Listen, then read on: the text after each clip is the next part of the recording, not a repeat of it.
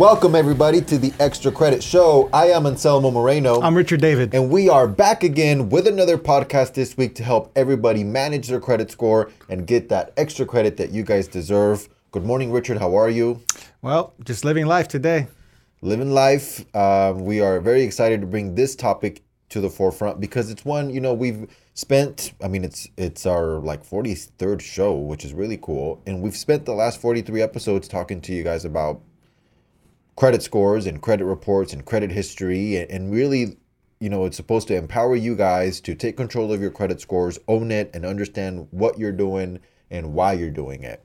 And so over the over the years of our credit repair practice we've also learned that there's things that people do after credit repair right? Mm-hmm. It's not an it's it's in like say a six month process. You go through the credit repair process. You get your your credit score back in order. And then what right? It doesn't end there. Um, it continues there. And oftentimes because we've been doing it for 13 plus years we get to see some of our clients come back for whatever reason. You know we run into them or they just call us for some advice. And so we're able to see what happens a year two years three four five six seven eight years Uh, after credit 10. repair right? And then so so we've learned a few things along the way from there too. So the the to th- this week's episode we're just really going to talk about life after credit repair. What do you do to manage your credit score after you're done with the credit repair process? Are you ever really done with the credit repair process? And how do you maintain and continue to get that credit score to go up as you continue on with your life? And, and that's a good point. You know, as you stated, we've been doing this for so long that sometimes when when we are done with a file, uh, generally a consumer will come to us, and you know they're they're coming for goal oriented uh, reasons like I want to buy a house. Well, we end up cleaning their credit history, and the client doesn't really know what to do afterwards. Um, we give them advice, but they just simply don't exercise it properly. For example, some consumers will have such a clean history that the only thing left on their credit report are like two minor credit cards, like Yeah. a like a J.C. Penney or a Macy's or something, and three hundred dollars each. Um, and although technically it's a 100% positive credit report, it's not enough. You really need to do more than that. Uh, not only do you need to do more than that, but you need to be able to maintain what you already have. And one of the Well, I think that people uh, that go through the credit repair process, which could be uh, after bankruptcy, uh, maybe no bankruptcy involved, they just went through the credit repair process, um, may consider their bad credit situation somewhat of a traumatic event. Mm-hmm. Like, especially after bankruptcy, where they go, I mean, hey, I never, I don't ever want another credit card, right? That's they, they go through this traumatic event where I messed up with the credit cards and I don't want another one ever again. And I mean, it's it's, understandable. yes, th- that type of logic is understandable, but then we say, well, you have to rebuild credit, so that means you need to get these credit cards, and then there, a brick wall goes up. So we mm-hmm. have to overcome that by saying, okay, if you want to play the game, you know, you, you, you got to open up some credit cards, or you can exit the credit system entirely, which is fine. You just have to save up to buy a house. You may have to save up to buy a car, and then that gets them to change their their tone a little bit because they realize like okay if i if i do want to buy a house buy a car and i don't want to wait until i save up for it um, then i guess i better play the game. And Yeah, I so mean- that's how that I, I can definitely see that logic. And after the credit repair process because look guys we are done with the credit repair process. When we have removed or addressed the negative items that are addressable. So for or remove the negative items that are removable. So it doesn't mean that we will remove every negative item on the report. Hmm. No credit repair company can do that. But we are able to determine which items are removable for whatever reason we determine they're removable, go after them, get them removed, and then clean it up as much as possible. I think mm-hmm. that the you know, as we've discussed before, the monthly model that is out there where they pay $100 a month and they continue to dispute things is just not good practice because you can pay them for two years and they can continue to dispute the same things. And then they won't come off after a certain point the, the dispute process hits its shelf life and you got to be done with it. So, Well, and, and just to backtrack on that, it's not that the monthly model is bad. It's just that it does have a shelf life. You you don't you definitely do not want to pay a company for two years. But I mean, you know, it, if you pay a company for a couple of months while they're actually working on what's workable, that should be fine. Yeah, absolutely. And you know that time can vary too, obviously depending on how many accounts you have and the mm. the situations behind those accounts. But you know, regardless, let's just say you've determined that you are done after six months. You're done mm-hmm. with the credit repair company. Your credit has gone up. You you know you you're happy with the improvement. Now what? Okay. know. Well, and as we you stated before, and I'll reiterate it. Okay, if you want a good credit score, the most basic thing that you need is you need to have credit. So just because you're scared of obtaining new credit cards because of that traumatic event doesn't mean you do not need to get them. Now, with that being said, um, don't go overboard. You know, just because your credit is fine now doesn't mean that you need to go and get yourself 20 credit cards. That's also the exact opposite of what you're supposed to do. Um, just maintain a few. You know, if you get if you get to four, maybe even five, stop there. But the key is not just to get them, but to work them. Um, make sure that you're active with them because if you're not active with them, they will shut down. The creditor will shut off a card that's uh, due to inactivity. Uh, and make sure that your balances are low. Remember, debt utilization is a huge part of your credit score.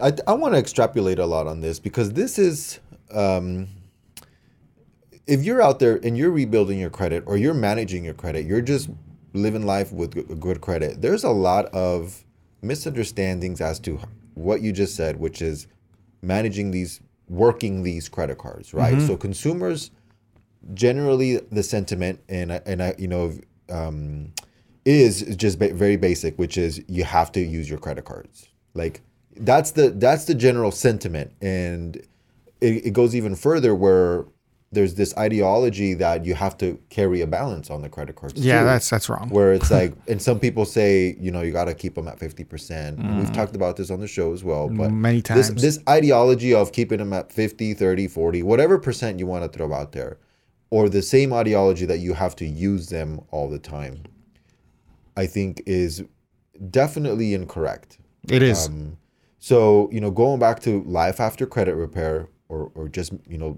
maintaining your credit, you're right. I mean, I feel, in our professional opinion, that a consumer should have three, four open active accounts in good standing. Yes. maybe five is cool too. I think that that's a minimum, right? So if you just if you want to have a good credit score and you want your credit score to continue to go up, you want to maintain three, four, five accounts. So what's a typical scenario where, where someone is managing that? Maybe they have a car loan. Yep. Maybe they have a home loan. Yep. So that's two. Maybe they have one credit card, right? So that's three. And maybe they have student loans. That's four, There you go. right? So that would be your typical uh, basic credit uh, good credit situation where you're you have the you have all the ingredients that are necessary to obtain a very high credit score you don't need to go opening up 10 new credit cards to try to chase that 800 that perfect 850 it, it doesn't work that way you know the just a basic mix of one of three to four accounts uh, is fine. Now, with that being said, uh, you know we do want to express that that's really a minimum. You know, like there's really, um, you, I mean, technically you could have. You said don't go out and get twenty credit cards, but That's true. but technically, what what if you have twenty credit cards? Would that limit you from having a great credit score?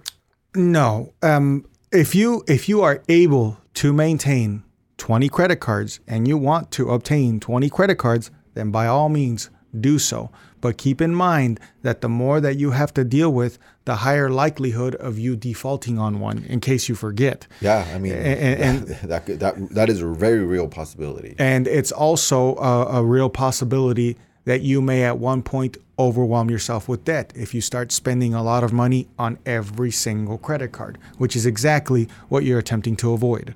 Right. And so for someone coming from a traumatic event where they want to not deal with credit cards anymore, that's probably The last uh, thing th- you yeah, want to do. that's not that they will you, they're not at risk for going up and opening 20 credit cards. But for someone who's never had bad credit and never had to go through what it's like to have bad credit, um, they they will open up new credit cards at every store that they go to, and that can technically be a mistake. But you know, some people are super hyper disciplined where they will pay off whatever they they use. So so uh, so technically, it's okay to open up 20 credit cards as long as you are disciplined enough to not carry balances, which I really think is the problem with credit scores in in America in 2018 is just credit card balances. So yeah, if you have 20, you're at likelihood that you're gonna overspend. Because I can't for the life of me think why you would need 20 credit cards. So, uh, but I mean, it just it just kind of happens, especially if you're not an extra credit show listener, right? so definitely, um, it's about managing the minimum that you can manage, and maybe that's 10 for you, maybe that's seven for you, but at the very least, it should be three, four, five. You know, somewhere around there is the sweet spot, I think, where it's easy to manage, you don't get yourself into trouble, and it's enough to continue to build your credit history. Because ultimately, about building your credit history is just really how long has it been since you've last made a late payment. So as long as you have open active accounts that are reporting every month that you're making those payments and you're not paying late, your credit score will technically continue to go up. And so that's really the whole point of it is continue to when you say continue to work your credit history, you're saying, you know, continue to pay your bills on time, continue to have open active credit. It doesn't necessarily mean or it absolutely does not mean charge up your credit cards every month and pay them No. off every month either. Like that's not it. Not at all. Um, you do want to make sure that you do using sparingly at least though. I mean, you're not you're not going to go spend every month uh, just to maintain them active, but if you leave a card that. alone, if you leave a card alone for 12 months, there's a there's a chance that the creditor will shut you off. I, I think that's where the I think that's where the the myth comes from. So so you know if you're listening right now, you're probably thinking, yes, I have heard that I gotta use my credit card every month to show activity, Hmm. or you've heard I gotta keep my balances at 30% or whatever percent, but you've heard that you gotta use your cards every month to show activity.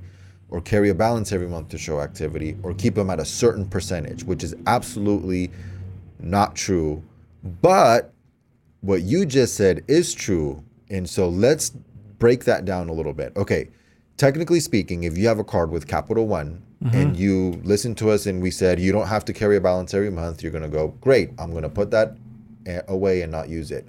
Well, if you don't use that for a year or more, Capital One is very likely going to just close the account out. Exactly. and there's no there's no set time. So some banks might do it after a year some banks might do it after six months some banks might do it after three years. Like it's all policy set internally within banks. So so we really don't know but the point of it is is if you do go a long time without using it they can sh- close a ca- account out and closing an account out can potentially have an effect on your credit score if it offset your debt utilization ratio That is right? correct. so you know th- those are things that can are very real and they can happen but if you if you are right now you've been listening to the show the whole time and you've moved your credit score up to higher than what it was before you started listening uh, we think that that's great but ultimately um, you want to continue to to continue to make it go up and the way that you're going to do that is not by you don't have to carry a balance. You know you, you can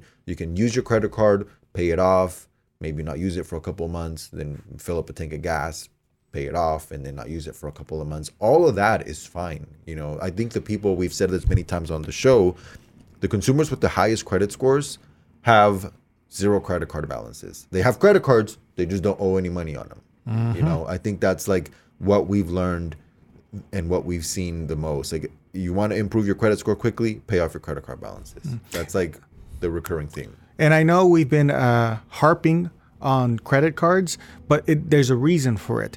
Because ultimately, not only are you trying to build your debt utilization ratio, but you are trying to create new positive history for the long term.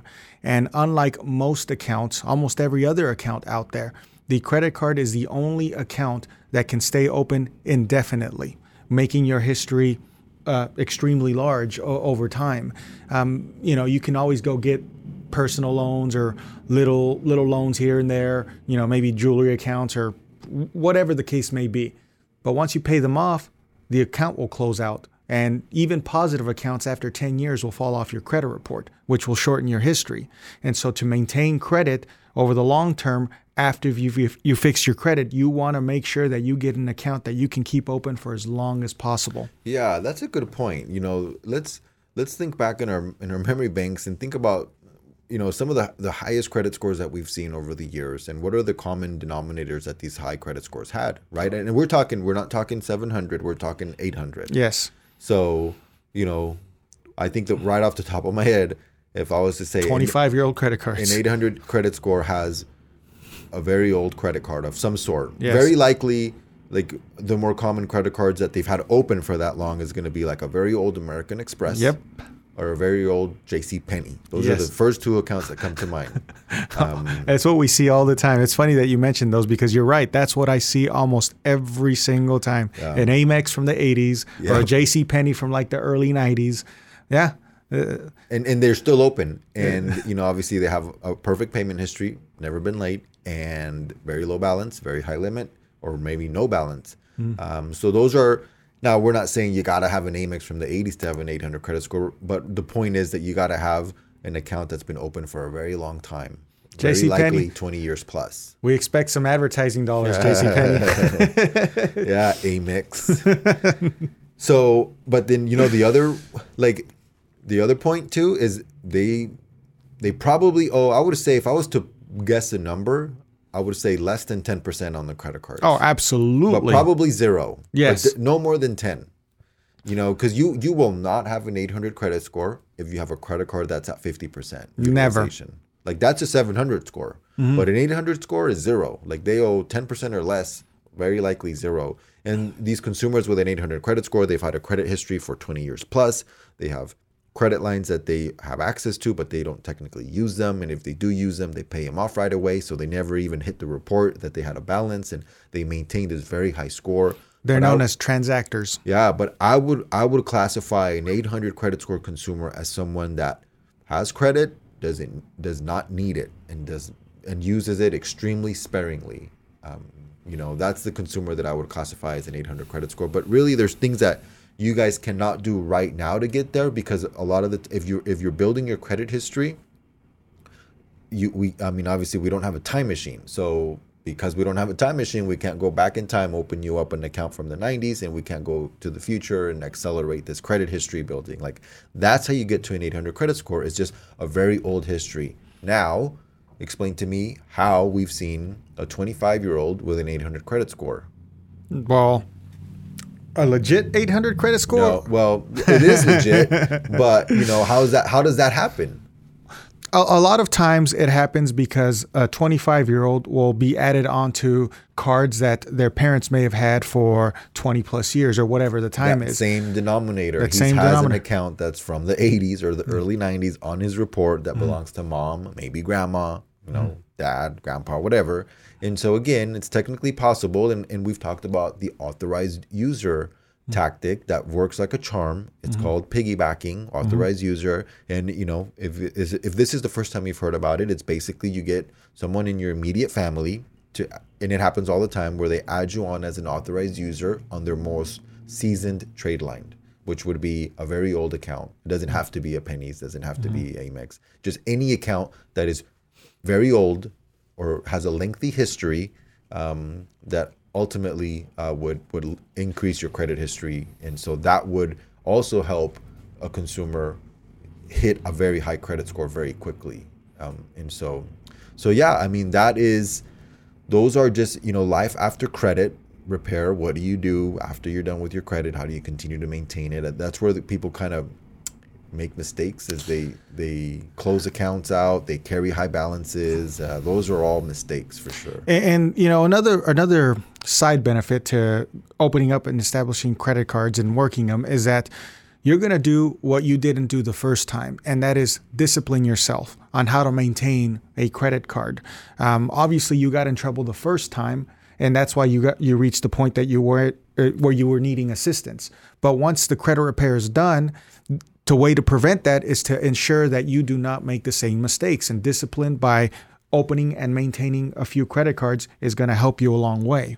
You know, uh, that that brings some thoughts to me because we we talk to a lot of consumers, mm-hmm. and they they said uh, my credit is bad and I need help. Mm-hmm. And I mean, you, the first question out of your mouth when you get somebody like that, I mean, I can I can hear it is you say, are you financially stable? Mm-hmm. Like that's like your first question that you ask consumers when they ask you for help. Mm-hmm. And that's a, you know, I, p- people don't talk about that, but that's like probably the first basic layer of credit repair is are you financially stable? Because if you're not, then you are prone to overspending on these credit cards to meet make ends meet. Right? Exactly. Like things happen, life happens. You can get laid off. You have to use the credit cards to make ends meet, and at that point, you are you are not financially stable, and credit repair can't work for you because you are kind of going through it. It's it's after you've gone through the the incident, the job loss, the layoff, after the divorce, that you're kind of stable financially, where you're able to make ends meet without the use of credit. And you mm-hmm. guys have to be very mindful of that and, and not put yourself in a position where you will use up all your credit cards if something happens. You know, you got to be prepared for it. And there's always this connection between, um, you know, fi- being a financial guru and teaching people how to manage their money and how to manage these budgets, and then being somebody that just helps people manage their credit scores. They're inherently related. Um, and so you know you get advice from from people like Suze Orman or Dave Ramsey, and they they help people and they coach people how to manage their money and how to how to live a, a life of discipline. Uh, but th- th- they are connected, and I, and I feel that you gotta have one down before the other. Like people that have an 800 credit score are great money managers. They understand budgeting, they understand managing their money, but more importantly, they're disciplined. They don't overspend. They don't take their credit cards as extra income. Um, my friend calls it supplemental income. you know, they're not supplemental income guys. Like they're, they're you, you ask anybody that's gone through a really bad credit repair situation, and they, you know they are they will not even stop short of calling credit cards the devil. but you need them if you want a high score, or they can also be the death of you and give you a very low score. So us us uh, promoting credit cards would that make us devil's advocates? maybe you know they it's it's just it's part of the game and it's like if you want a good score you got to have credit cards you got to use them but you got to be disciplined enough not to get into debt it's it's a fine balancing act how do you do it Learn how to make deals with the devil. you know it's it's I- Sorry, I'll quit. when you say how do you do it i say eh, you know besides making a deal with the devil what, what do you want to do you want to be able to be financially stable so Absolutely. you don't have to do that Absolutely, and you're right. I, it's funny. I, I glad that you pay attention because that is exactly what I ask everybody. You know, are you financially stable? The last thing I want to do is put you through something that's not going to function for you or that's just going to waste your time and your money. I'd rather you uh, make sure that you get yourself right first, and then maybe we can work on restoring that credit so you can get to the score that you need. Yeah, yeah, absolutely. And so so there's that. Then there's a couple of other situations that arise as we talk to our clients, you know, a year later, 5 years later, whatever. It's all happened. We've we have clients that we've known for 13 years now. And um, obviously they haven't been clients the whole time, but they'll reach out to us from time to time because life happens, right? Um, and so recently, or one of the more common things that happens are they get a new collection. Mm-hmm. They switch from one cell phone provider to another. They thought something was going to happen between them. One cell phone provider was supposed to buy out the contract. They get a new medical collection. You know, they move, so they get a utility bill that they didn't close out correctly. So Here- they get this small collection. Here's my favorite one. I had such good credit that, you know, I co signed for one of my family members. Yeah, that one. Ah. That one's always fun.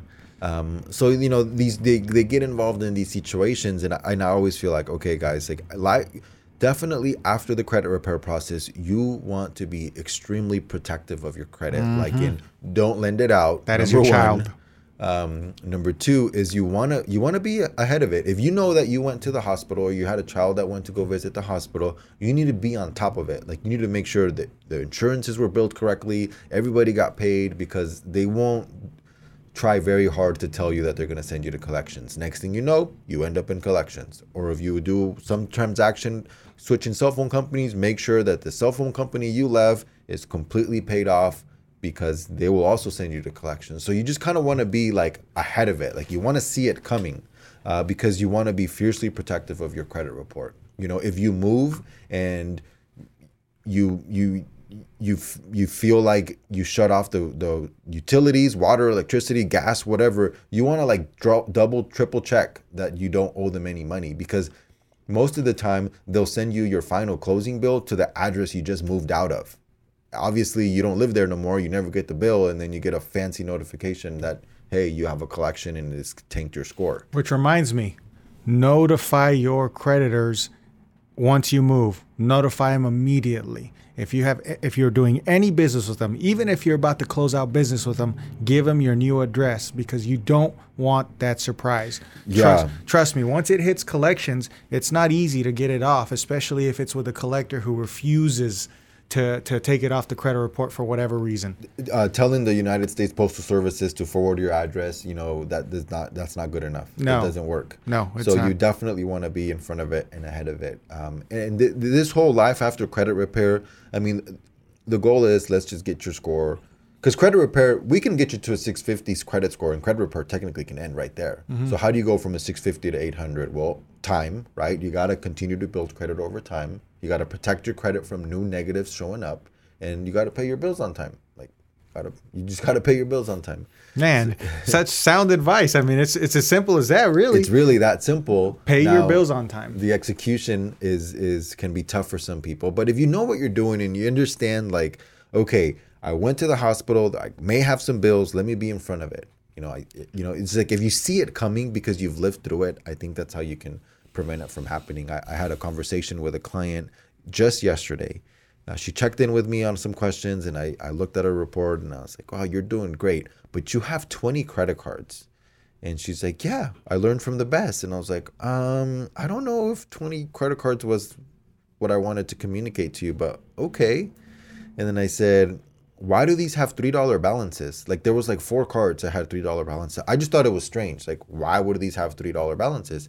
And she said, "Oh, they're just a monthly fee." And I was like, "Okay, you need to close those accounts Yeah. out. You know, you need to definitely close those accounts out. You don't need to maintain them anymore."